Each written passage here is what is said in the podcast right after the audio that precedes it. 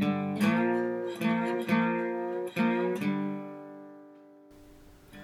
Charlie Rossiter, and this is Poetry Spoken Here.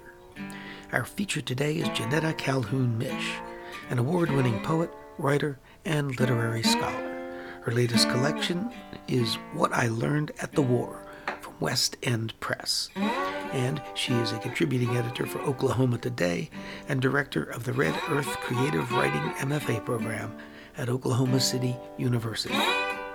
Then I'll be talking about a new biography of Lola Ridge, a little known radical poet, feminist, and editor who was an important figure in the early 20th century modernist movement in the United States.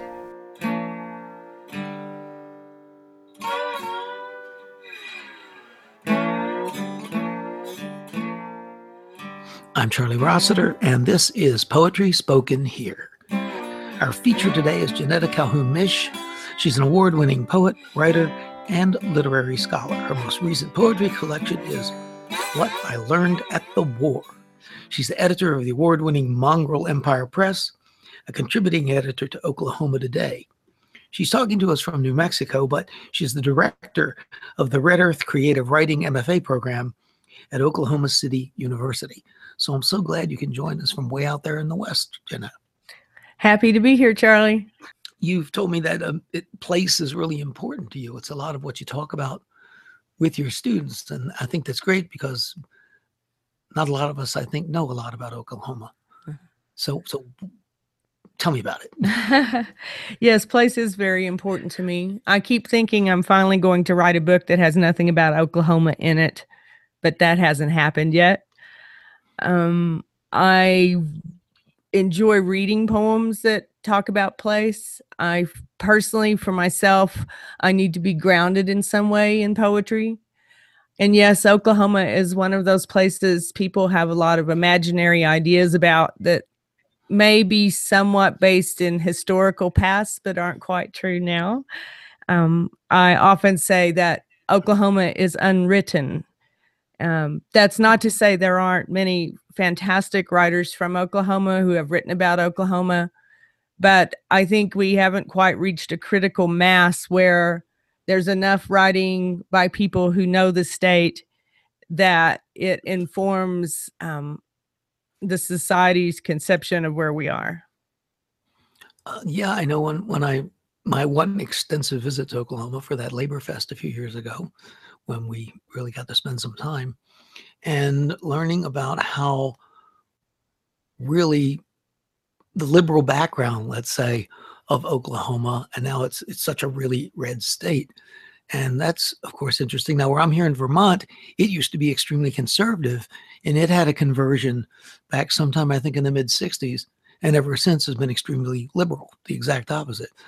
What what happened in Oklahoma? Was there a critical point when things changed um, or some event yeah that, like that? that happened in the teens and 20s 19 teens and 20s um, huh. and the reason that it changed from a state that had more voters for the socialist presidential candidate per capita than any other state in the union was because um, the leftists were um, persecuted and prosecuted and um, wow. but then for many years we were a democratic state. We had democratic governors.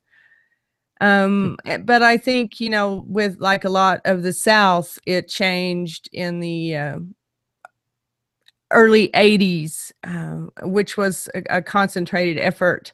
You know um the southern what do they call that? This the way the republican party went after the the southern vote.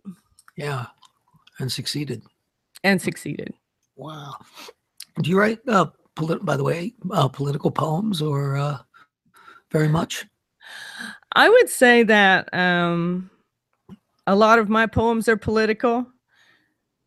Hmm. I I also subscribe to Thomas McGrath's idea about political poems. Thomas McGrath said there were two kinds of political poems. Um, there's the tactical and the strategic. And McGrath meant by tactical the poems that we write about a specific event, cultural or political event or happening or process that are kind of time bound. For instance, um, the resistance poems against Trump that a lot of people are writing now, that would be a Yeah. tactical poem.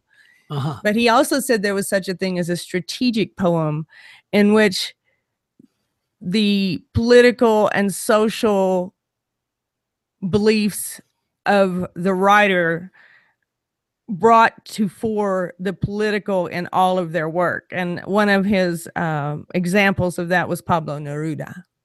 Wow. That's a really interesting distinction. I mean, a conceptual framework. That's very Yes. cool. So I would say I do occasionally write tactical poems. Mhm. but primarily most of my poems are strategic and they're political often in the sense that i'm speaking through my working class background through my working class family and speaking about those kinds of issues that affect working class people Yeah. All right. Well, I think we should hear a poem. Listeners might get impatient for poetry if we talk too long. Before the first one, anyway. well speaking of working class background hmm I am going to read a poem called Portrait as Paramedical Roustabout. 9 p.m. to 9 a.m., Friday, Saturday, Sunday. The diff on hourly wages almost doubled my pay on 3640 weekend shifts and tripled it on holidays. I always called and said, sorry, can't be there for Christmas Eve or Easter morning. But the truth is, it was easier to empty bedpans than fight with my sister. More fulfilling to change sweat soaked sheets on a cancer patient's bed than to sing gospel songs with my relatives, proclaiming a good news I didn't believe. I felt better sliding a needle into an old woman's blue veined, tissue skinned hand than I ever did waiting for anger or disappointment or sorrow to erupt from one boyfriend or another and spread like smoking lava across the room. I buzzed up on adrenaline, pushing the EKG cart down to the ER in a rush, placing electrodes as much by feel as by sight, moving inside a trance memory where all bodies became the count and curve of right side ribs. Sometimes I worked the lab where sacred human fluids arrived sheathed in glass bodies or clinging to the tip of a swab. There, I lived in the temple of Isis, an acolyte of healing, learning chants against dismemberment. It was easier, too, shooting invisible rays through little boys with broken arms and entering into darkness afterwards to perform alchemy, bringing ghostly images forth from the darkest material than it was to cure my own disease. The graveyard shift and weekend schedule, a safe haven from the rites of dating and sex, except for the ER guys. And we all knew our empty hospital bed assignations were nothing more and nothing less than a spell against death a spell that did not cover me when I emerged into the bright mornings of the mundane world, where I could not save anyone, not even myself. Oh, that's a great life experience poem. Thank how, you. How, how, how long after the the life things happened was the poem written? Oh, Was it oh, around about, the time or many years later, looking back? about 20 years later. That's not uncommon, I find. No, Yeah. it took me a long time to develop a poetics where I could write about work and life in with good craft. You know, it took me a while to figure out how to talk about these things to where they were strategic poems that um, had great craft elements, good good metaphors, good imagery, good line breaks. Yeah, yeah, not just like keeping a journal for yourself, but turning it into a poem that uh, people who, who appreciate poetry would like. Yes, And- I hope so. See the va- see the value of it. You know, see what you're doing there. Yes. Yeah. How about doing another one? Okay, this one um combines many of my personal mm, obsessions and poetry altogether. It's about family. It's placed in a specific place in Oklahoma. It's an elegy. I was um, really surprised when I actually got the printed copy of my book and started looking through it because I didn't realize that almost every poem in my new most recent book, What I Learned at the War, was elegiac. Um, Mm. that I know of, I don't actually have any formal, you know, couplet um, elegies, but there are many elegies for people who have died. It's elegiac about certain times and places in Oklahoma. It's also many of them are elegies for people that I used to be. So this one is called Pastoral for My Brother. Today, I remember prowling the woods with you, smashing wild grapes into our haunted mouths, smoking the vines. You ran faster, your spindly three years older boy legs bounding across a darkening field. My seven year old shadow racing ahead of me, grasping for your heels as, if it belonged to you. Where woods joined pasture, a meadowlark, alarmed by our merriment, squawked, dragged her spotted wing in decoy, her chicks betraying the grave game with laughter of their own. In the gully, among years of refuse, you found a marriage plate broken in half, separating our mother and your father as surely as the divorce. A week later, I destroyed your newly mended memento, threw the shattered porcelain pieces into the lake. I do not remember why. The meadowlark still drags her wing. The shadows are even longer, reaching for you where I cannot go. How, when you're writing, what mostly happens for you when you revise? What are the kind of things that you tend to change or add in? I do a lot of writing in my head, in the background. I, I can almost feel it. It's right, you know, on the back of my head um, before I ever write things down on the page. And that was a habit I developed when I worked working class jobs. Um, working in the hospital, you can't like stop your work to jot something down. So I learned to compose mostly in my head. Poems for me oftentimes start as a shape. I can feel their shape in my chest, which is, I don't know how else to explain it. It's kind of strange. Some poems are um, like a river, the shape, you know, like a river would flow, Uh-huh. kind of curving. And some poems are more like a triangle, and some poems are more like a cube. Um, so once I write uh, a poem down, most of the time it's already been through three or four revisions in my head. Hmm. It's interesting what you ask just now because I realized that I had copied, uh, I was using an older copy of this poem, and I can tell you exactly um, a revision here. Um, Huh. When I talked about my brother's shadow racing, my shadow racing ahead of me, grasping for my brother's heels as if it belonged to you. I revised that actually in the printed version to say grasping for grasping for your heels as if it grasping to be stitched to your heels. Oh, So, you know, putting in the Peter Pan reference there. Like my Mhm. shadow was running for his his feet because it it wanted to be stitched to him. So both I worked in a Peter Pan reference and I also was trying to match that feeling of closeness and um with my brother. Um uh, he passed away at the age of 47 uh, mostly because he was having trouble keeping jobs because he had some substance abuse problems and the veterans administration wouldn't pay for the medication he needed for his heart so he was going Oh. without so he had a Oh. stroke sheesh. and um, i hadn't thought of this incident i'm Mm. sure i put this incident away in my head because i didn't want to think about why would i do that to this brother I was so close to. But you know, when we're kids, sometimes we get a little mean streak. I really don't remember why I did. I threw the memento of his parent, of my mother and his father's wedding in the lake. I don't know why. Yeah. Yeah. And and the thing that prompted me to ask the question is is nothing that you talked about. It's just that I noticed haunted mouths.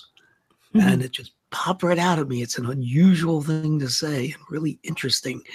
And I was wondering if like the poem was there for a while, and then you went, "Oh, haunted," or maybe it's something that was there from the very beginning. I don't. Maybe you don't remember.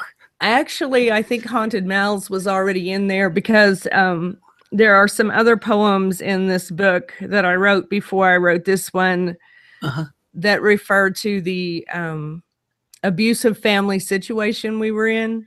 Hmm. Um, this particular poem takes place at my grandparents' farm, which was our haven, our safe place, Mm. the place we could be kids. Yeah. Um, but in our home, uh, our stepfather was extremely abusive, and we had to be very careful about what we said all the time Mm. You know, one wrong word out of those haunted mouths. Uh-huh. So our mouths were haunted with fear, is the way I was Yeah. feeling it. Um, but I don't think I would have come up with that phrase if I hadn't already written some other poems in this book that had to do with our family situation. Yeah, yeah. It, it brought up the context, the the bigger, wider context of this specific incident. Yes. That's not talked about in the poem, but it, it was there in your mind then, as you work through. That's an interesting, uh, ad, interest. I'm thinking of it as an interesting advantage. Series of poems around some kind of content or context, or if you even want to say place. But Yeah. the fact that some earlier things that you write, they're then in your head as you write the next thing and the next thing, and it can come Yeah. in in uh, not quite conscious ways that are, of course, completely appropriate because they're coming out consistently from the one mind, Yes. Well, at least. when you went back to Yeah. sense of place there, you know, for me and for many other people who talk about sense of place, a place isn't just the place. It's the place, the history of the place, and all the feelings that you have associated with that place. So anytime I think about the house that we grew up in and also my grandparents' farm, there's a whole series of associative emotions that go with that. Right, right. I, I once tried to do a series. I call it, uh, you write about your growing up house, Yeah. whichever it might be for people, because someone's grandparents' house might be more important or the home house. But uh, and try to write a poem about each room. I didn't end up with a lot of successful, wonderful poems, but it was great for recollecting details. I remembered things when I tried to, in my mind, look around the old living room. What was there? Where was the furniture? What was it? And then try to think about, well, who cares? So whatever happened in that room, or what did it mean? Uh, the other part you're talking about, the the feeling part, not just the objective, external, whatever it is. It was it was a really interesting exercise. Is all I can say. I got maybe one or two poems out of the you know six or eight rooms. That's actually a great idea, Charlie. Can I steal that from you? Definitely, I've used it. In, I've tried. I've used it in workshops. At least people who say they can't think of what to write about. I talk about poetry as rec- it can help you recollect and whatever. Yes. And it's, it's just the more things that pop out when you in your head keep looking around a particular place. Mhm. That's what that exercise taught me. And uh, I found it at least interesting to do, as I said. And it didn't result in a bunch of great poems, but it was a really interesting writing activity. Yes. Well, my uh, sister just now sold that house four months ago. So, um, and it was pretty much exactly the way it was when we were growing up. She was living there. Um, and uh, except for the back porch had been closed in to make an extra room, but um, it still had its 1970s decor, six late 60s Mhm. and early 70s decor. Yeah. So Great. that was that was handy for me. I actually um, have another poem about trying to walk back into that house and the emotions that it brought to me. Okay. So anyway, but but um, you know, we probably have time to read an, read another poem and talk a little bit, and that'll pretty much do it. I think I'm going to read this uh, prose poem entitled "Proper Punctuation." All right. Um, I've written more prose poems for this book than um, than I've ever written before. It just Hmm. seemed like some things had um, needed more exposition for this book. And by the way, I didn't start out to write all these family and place poems. I was determined that I was going to write a book that wasn't about family and place because my Uh-huh. last book was family and place. But um, a poem happened that I didn't expect. I thought I was writing about something else. I thought I was writing about non personal and non familial history. And the poem turned on me.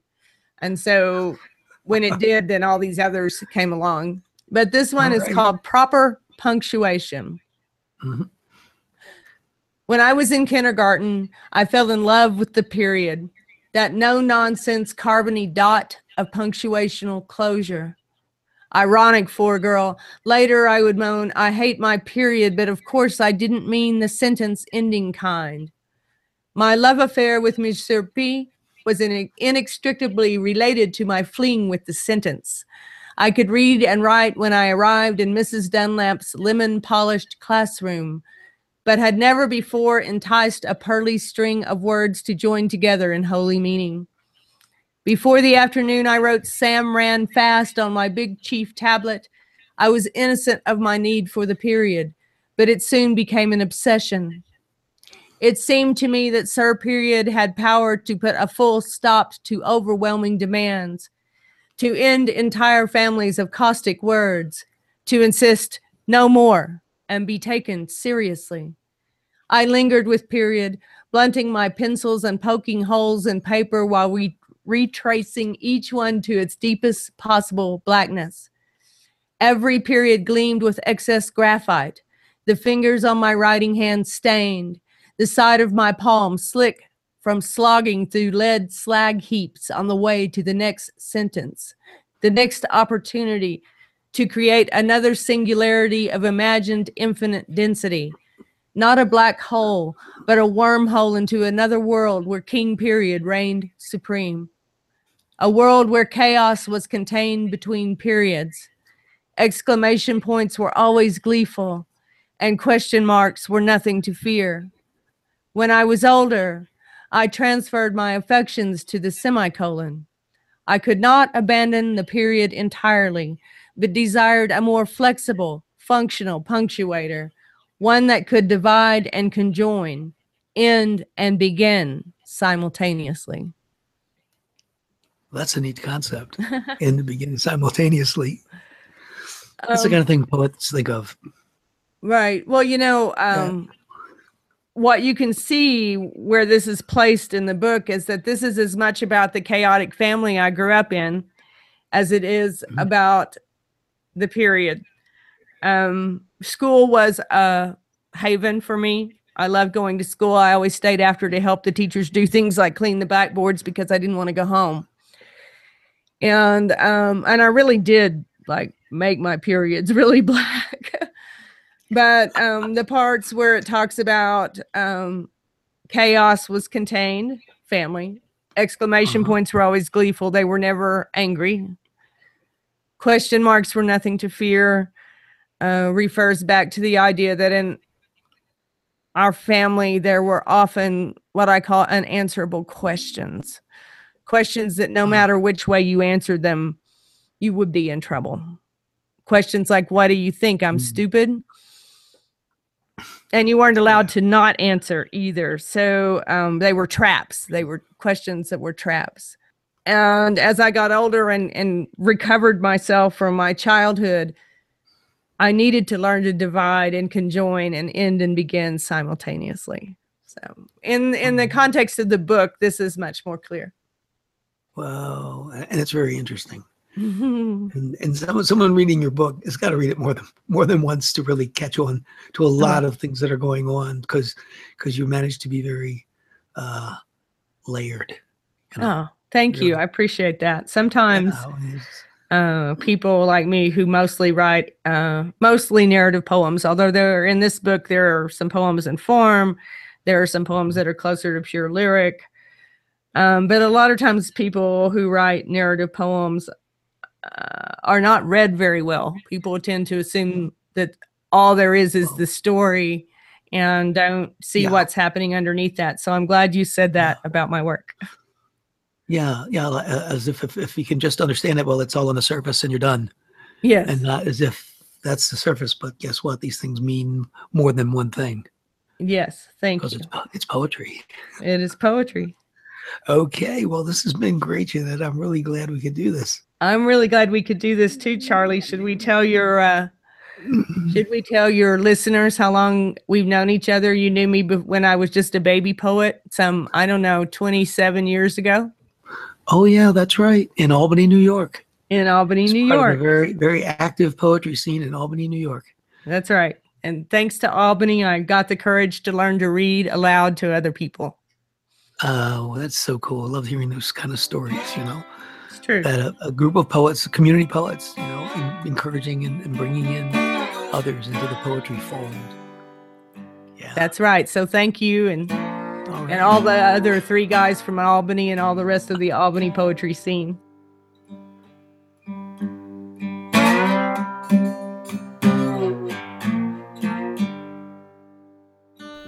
Visiting with Jeanetta Calhoun Mish, and now I'd like to talk a little bit about a wonderful new book, Anything That Burns You A Portrait of Lola Ridge, Radical Poet.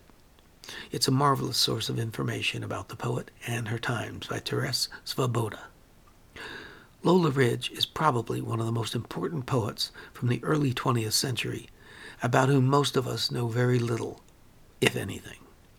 She was born in Ireland in 1873 and eventually made her way to New York City in 1908 after coming of age in Australia and New Zealand. She entered the U.S. claiming to be single and a U.S. citizen. Both claims were untrue. She was married twice, never divorced, and at the time was a citizen of Australia. At that time, anarchy was what one historian called the favorite doctrine of the literary artistic avant garde in America as well as in Europe. This was a perfect fit for Ridge's temperament and her politics. While she was getting situated in New York City and meeting the central figures of the modernist movement, she wrote poems that would later be published as The Ghetto and Other Poems. In the title poem, The Ghetto, she chronicled life on the Lower East Side. As an activist, she attended dangerous protests over the execution of Sacco and Vanzetti, where she was in a crowd that was charged by police mounted on horseback. Given her political views, one critic notes that she has been twice neglected as a woman and as a radical. She's an important part of the radical political tradition in the U.S. 20th century poetry that has not really been adequately chronicled, though folks are working on it. In the 19 teens and 20s, there were many prominent women and writers, and modernism was going strong. In 1912, Harriet Monroe launched Poetry Magazine. Right around that time, others also began publishing an equally important modernist literary publication, for which Ridge served as one of the editors. Ridge was right in the thick of it there in New York City. She hosted weekly soirees for others in her one room apartment on East 15th Street. These events were attended by basically a, a who's who of modernists such as Hart Crane, Mina Loy, William Carlos Williams, Jean Toomer, Edna St. Vincent Millay, Man Ray. The guest list actually reminds me to mention that this biography is really an excellent source of information about the entire time period and to what was going on in early 20th century U.S. modernism and feminism. A statement that pretty much exemplifies the thinking that was in the air from Charlotte Perkins Gilman, the author of Herland. Neither the masculine nor the feminine has any place in art, she said. Art is human. In 1918, The Ghetto and Other Poems, Ridge's first book, was an immediate sensation. She painted a portrait of the incredibly oppressive conditions of the Lower East Side and yet acknowledged hope felt by the inhabitants. She knew personally of which she spoke. When she first arrived in New York, she lived in a five by seven room in an East Side tenement. In her poems, she described the city from the perspective of a woman and an immigrant, a perspective unique in poetry at the time. Here's an example Cool, inaccessible air is floating in velvety blackness, shot with steel blue lights, but no breath stirs the heat, leaning its ponderous bulk upon the ghetto, and most on Hester Street, the heat nosing in the body's overflow like a beast pressing its great steaming belly close, covering all avenues of air, the heat in Hester Street heaping like a day with the garbage of the world. Her subsequent books, Sun Up in 1920, Red Flag in 1927, and Firehead in 1929, were all critically acclaimed. In her later life, she was plagued by ill health, but somehow managed to survive till 1941, traveling the world, basically living hand to mouth on the charity of friends and the gifts from patrons. Though she's not nearly well known as she deserves to be, that seems about to change. In 1993, her little paragraph of a bio in the back of the classic anthology No More Masks noted that none of Ridge's books was easily available. Today, it's a different story. In fact, The Ghetto and Other Poems and Sun Up are right now available as free Kindle editions. And her collected early poems, 1905 to 1927, is due to be published by Little Island Press in June of 2017. I'm Charlie Rossiter, and this has been Poetry Spoken Here. Join us again next time to let poetry speak to you.